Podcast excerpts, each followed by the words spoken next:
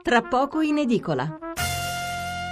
Di nuovo buonasera da Massimo Cecchini. Tre tre cinque sei nove nove due nove quattro nove il numero per mandare sms, otto zero zero zero cinquanta zero zero uno il nostro numero verde. Torniamo sulle prime pagine dei quotidiani, è arrivata in versione integrale la prima pagina della Stampa, questo è il titolo ovviamente politico: Di Maio, Mossanti, Salvini, i grillini offrono la presidenza della commissione sul D E F al P D, che è il documento di economia e finanza, centrodestra, vertice unitario, poi insieme al Colle, chiama i capi correnti, punta su Gentiloni per dialega- dialogare con i Dem. Questo è Di Maio. E ancora sulla prima st- pagina della Stampa se viene scritto: prima delle consultazioni bis al Quirinale, Di Maio prova a sbloccare l'impasse con una mossa anti-Salvini. Il leader del Movimento cinque Stelle punta su Gentiloni per dialogare con il P D e offre ai Dem la presidenza della commissione sul D E F. Sul fronte del centrodestra il segretario della Lega convoca un vertice unitario e convince Forza Italia e Fratelli d'Italia, quindi Giorgia Meloni, ad andare insieme da Mattarella. Centropagina, un'immagine che riguarda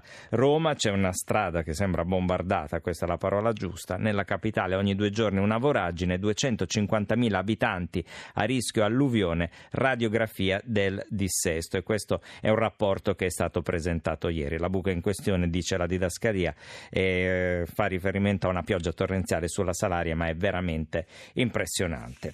La Nuova Sardegna, a proposito di sanità, qui c'è una notizia bella finalmente, perché c'è un bambino che ha donato tutti i suoi risparmi, quarantasette centesimi erano tutti i suoi risparmi, un bambino di cinque anni, all'oncologo che ha curato e guarito la mamma da un tumore. Questo è il titolo: salvate la mia mamma, vi aiuto io, la storia di un bimbo sardo di cinque anni, la madre allo I E O, che è l'Istituto Europeo Oncologico di Milano, per un tumore, lui la accompagna, al medico che la cura consegna una busta con i suoi risparmi e dice: vi do tutto, usateli per la ricerca. A questo proposito di sanità. Il Mattino, centropagina, questo è il titolo d'apertura: il centrodestra spiazza Di Maio, Lega e Forza Italia andranno insieme al Colle, Movimento cinque Stelle dice Salvini dica se vuole il cambiamento e quindi se vuole staccarsi da Berlusconi, e invece Berlusconi ritrova l'unità dopo lo strappo, il leader del Carroccio dice al governo solo con l'intera nostra coalizione.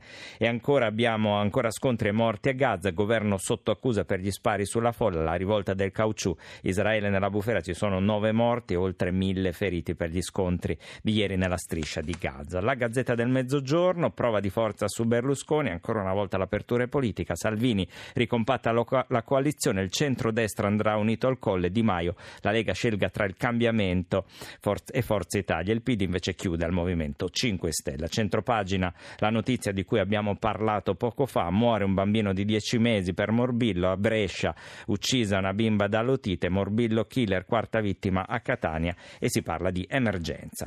Il Secolo diciannove, quotidiano di Genova, centrodestra unito al Colle, Di Maio ora guarda al P D e Orlando attacca Renzi, lasci lavorare Martina, tregua Salvini e Berlusconi, poi Dom Vrovskis, che è il commissario europeo, dice sul D E F l'Unione Europea sarà flessibile. A proposito di sanità, qui c'è un po' un sondaggio che va controcorrente rispetto a quello che abbiamo detto prima, il sondaggio del Secolo diciannove, i liguri e la sanità, sei su dieci soddisfatti del servizio pubblico.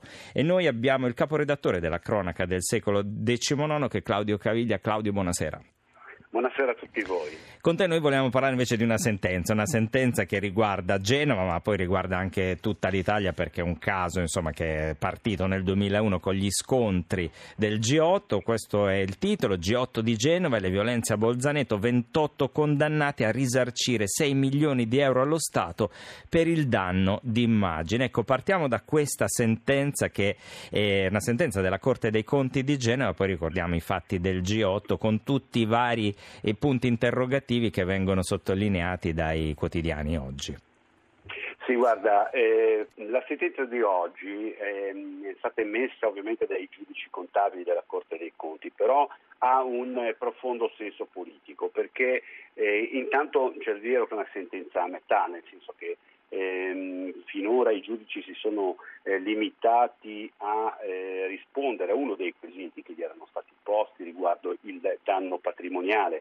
Il danno d'immagine, che è esattamente correlato invece al reato eh, di tortura, che all'epoca dei fatti non era in Italia, ehm, su richiesta, su pressione degli avvocati difensori, i giudici genovesi hanno preferito chiedere alla consulta la legittimità. Quindi alla Corte Costituzionale. Alla Corte Costituzionale, esattamente. Quindi eh, questo significa che quella di oggi eh, è una sentenza molto pesante rispetto a quelle che abbiamo, e sono state veramente tante, io ho perso il conto, ti dico la santa verità, delle sentenze sul G otto, però questa è importante perché eh, mette una serie di punti, eh, di sottolinea anche, che finora non erano stati chiariti.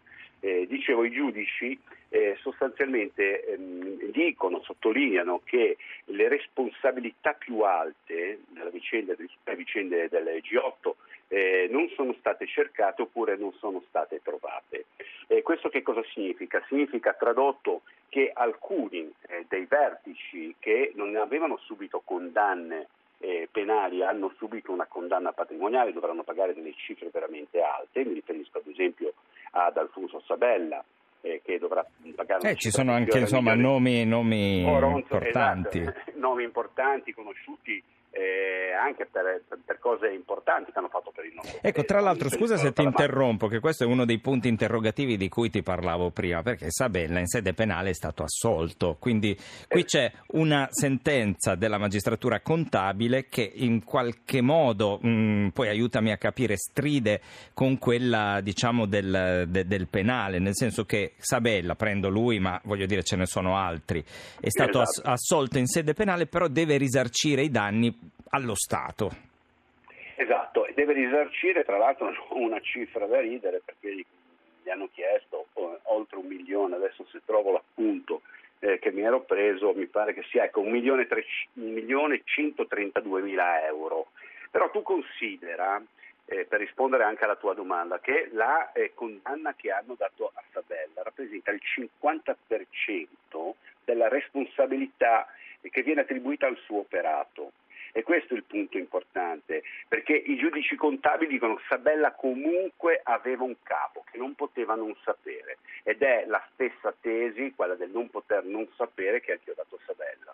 E questo è eh, diciamo l'architettura eh, accusatoria della sentenza. Eh, della sentenza. Ora è chiaro, ci saranno gli appelli, chissà quanto è altri eh, problemi aprirà questa sentenza, però io ritengo che eh, ecco, i sei milioni di euro che sono stati richiesti a ventotto persone che a vario titolo appunto sono state ritenute responsabili dei fatti di Bolzaneto, eh, e potrebbero, la vicenda non potrebbe non fermarsi qui, perché ce ne sono altri cinque di milioni in ballo, e, e adesso sarà curioso capire la Cassazione Eh, che cosa vuole dire. I cinque eh, sono, sono quelli, aiutami a capire, per il danno d'immagine, quindi diciamo esatto, che sono rimasti congelati lì in base alla, a quello che deciderà la Corte Costituzionale. Il Costituzionale, danno d'immagine che, ricordo, il punto vulnus è proprio questo, il fatto che eh, si può sostenere in maniera giuridica forte, io non sono un giurista ma così ho capito, eh, solo se si prende in considerazione il fatto che ci sono state delle torture. Il, purtroppo in Italia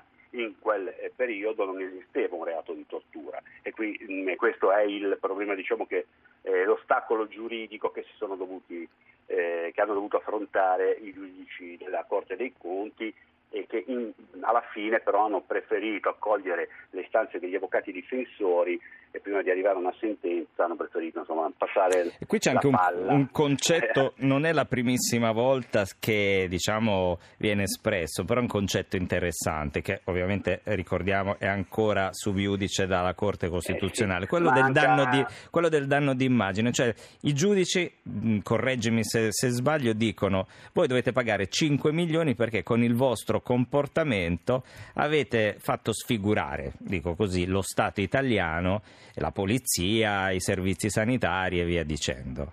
La tua sintesi è perfetta, è esattamente questo il senso.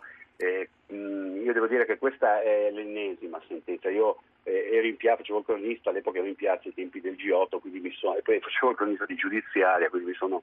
Diciamo, è stato un caso eclatante, vissuto, insomma ci hanno fatto film, cioè, è stata una cosa devo, tremenda insomma. Devo, devo dire che adesso tutte le volte che arriva una sentenza, no, per noi è un po' come bere la medicina madre, un'altra sentenza del G otto. Questa eh, rispetto ad altre, perché bisogna andare a eh, condannare, come era previsto, un, eh, uno dei vertici della polizia, cioè era abbastanza scontato, no, di arrivare a una soluzione, a una condanna.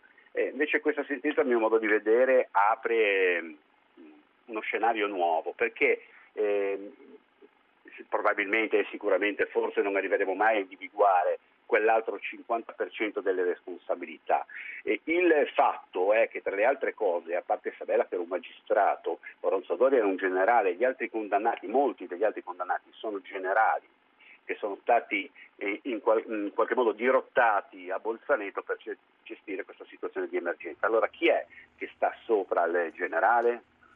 Eh, molti molti eh, sottolineano i ministri, eh, quindi qua si apre un capitolo eh, che è la politica che si sale sempre, sempre più in non, alto e eh. eh, non ha mai voluto affrontare, negando eh, ormai secondo me anni, è difficile eh, che li acchiappano, te lo dico proprio sinceramente proprio così, anche perché se siamo ancora a questo livello, tra l'altro ricordiamo, come dicevi te, una serie infinita di processi, lo ricordiamo in modo anche un po' da decodificare la notizia per chi la leggerà sui giornali domani mattina, insomma anzi questa mattina visto che è passata mezzanotte. Questa è una sentenza della Corte dei Conti, quindi della magistratura contabile, non è un processo penale, non è un processo civile, ma è un risarcimento, cioè lo Stato che chiede soldi ai funzionari dello Stato perché a suo avviso ha creato un danno allo Stato, quindi è una cosa un po' a cascata, spero che qualcuno riesca a capirlo, ma oggettivamente è così, quindi è un'altra, è un'altra branca del processo, come dicevi tu, che forse non finirà mai e andrà, andrà a finire, vedremo come, fra qualche anno. Ti provoco con il titolo del giornale, poi ti saluto: i poliziotti pagano in No Global Mai, caso G otto, questo è il giornale in prima pagina. Ma no, no, diciamo che probabilmente è una mezza verità, guarda, io ero lì. Ma io volevo provocarti eh, per in que, questo. In, quelle, eh. in, que, in quei giorni ho visto che cosa è successo, eh, alcuni eh, non global, alcuni eh, black bloc. Eh, Scherzi a parte, ricor- ricordia- ricordiamo che sono finiti in una caserma, chiusi e pestati in un modo tremendo. Eh, ecco. Ma nella caserma dove sono finiti, non dimentichiamo che ci sono finite persone che non c'entravano niente con i...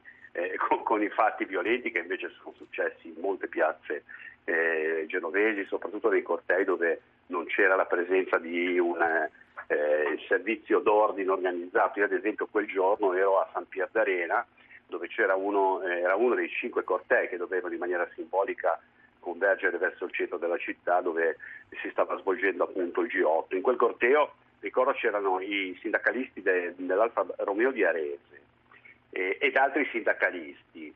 Eh, cercarono di infiltrarsi un gruppo di black bloc, che in realtà poi non erano black bloc, erano antagonisti genovesi, perché io alcuni di vista li conoscevo, e, e tentarono di trasformare questo corteo, che era assolutamente pacifico, in un corteo violento. Iniziarono a tirare delle pietre. Una eh, guerriglia, questi, certo. questi, esatto, questi, questi ragazzotti furono presi a schiaffi al servizio d'ordine del sindacato e furono espulsi praticamente dal corteo. Hanno fatto bene, eh, fatto. Per andare, per andare, per andare poi a fare danni in una via. Ah no, no, così no, allora, così no. Ecco, eh, purtroppo, eh, e questo è stato uno dei grandi problemi dei cortei del G otto, dai quali poi sono nati gli scontri, eh, eh, diciamo è anche eh, purtroppo maturata la morte di Carlo Giuliani. Ecco, eh, in quei cortei non, ma, non c'era un servizio d'ordine, per cui per tutta adeguato, la giornata i black bloc eh, in una città piena di sali e scendi eh, si infilavano dentro i cortei, eh, facevano azioni violente e risalivano e scappavano di nuovo, diciamo mh, per semplificare, in collina eh, per poi ritornare.